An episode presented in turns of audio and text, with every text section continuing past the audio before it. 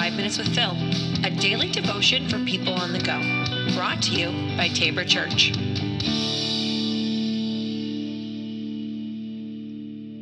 Welcome back to the podcast. This is Five Minutes with Phil.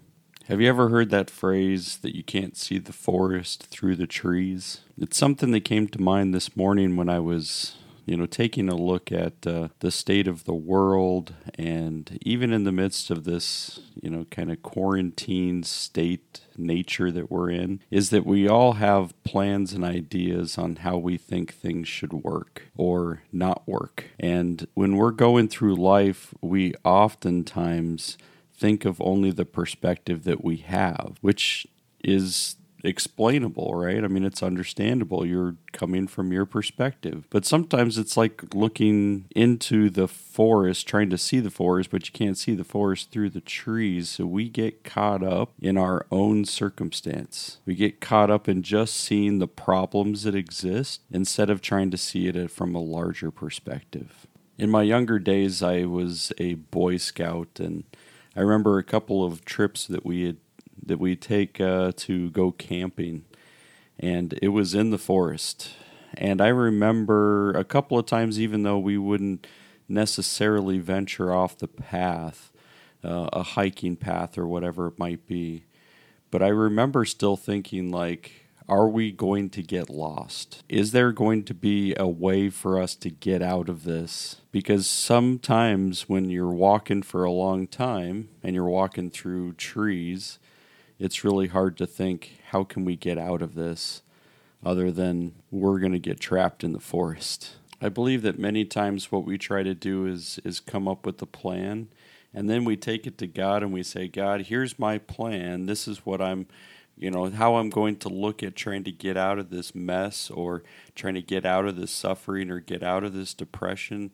Here's the plan, God. Now you bless it and make it happen. Is that really what trusting God means. I want to take you to Psalm 121 here today. And the psalmist, this is a song of ascent. And uh, the psalmist says, I lift my eyes to the mountains.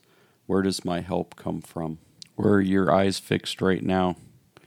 Are you just looking at the problems? Are you having a hard time seeing the forest through the trees? Because in this psalm, he's saying, Lift up your eyes don't look into your problems and figure out a way around them.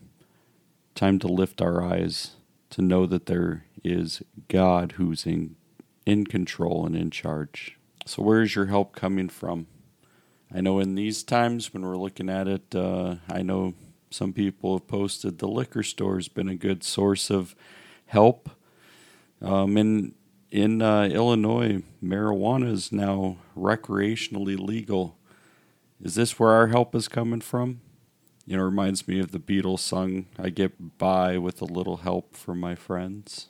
Those things can be a source of distraction from a lot of the chaos. But if this is where our help is coming from, it ultimately is going to be a hinder. This is why the psalmist continues in verse 2. He says, My help comes from the Lord, the maker of heaven and earth. He will not let your foot slip. He, he who watches over you will not slumber. Indeed, he who watches over Israel will neither slumber nor sleep. The Lord watches over you. The Lord is your shade at your right hand. The sun will not harm you by day, nor the moon by night. The Lord will keep you from all harm. He will watch over your life. The Lord will watch over your coming and going, both now and forevermore. This is a good reminder for all of us in this season that God is the one who still is in charge. And I'm, you know, I've reminded you the last couple of days on this podcast. Um, and it's another reminder today that if we've been looking for help elsewhere, if we've been boggled down by all of our problems, then it's time to lift our eyes, to look to the one who is in control and to be able to say, Lord, how should now we walk in this life?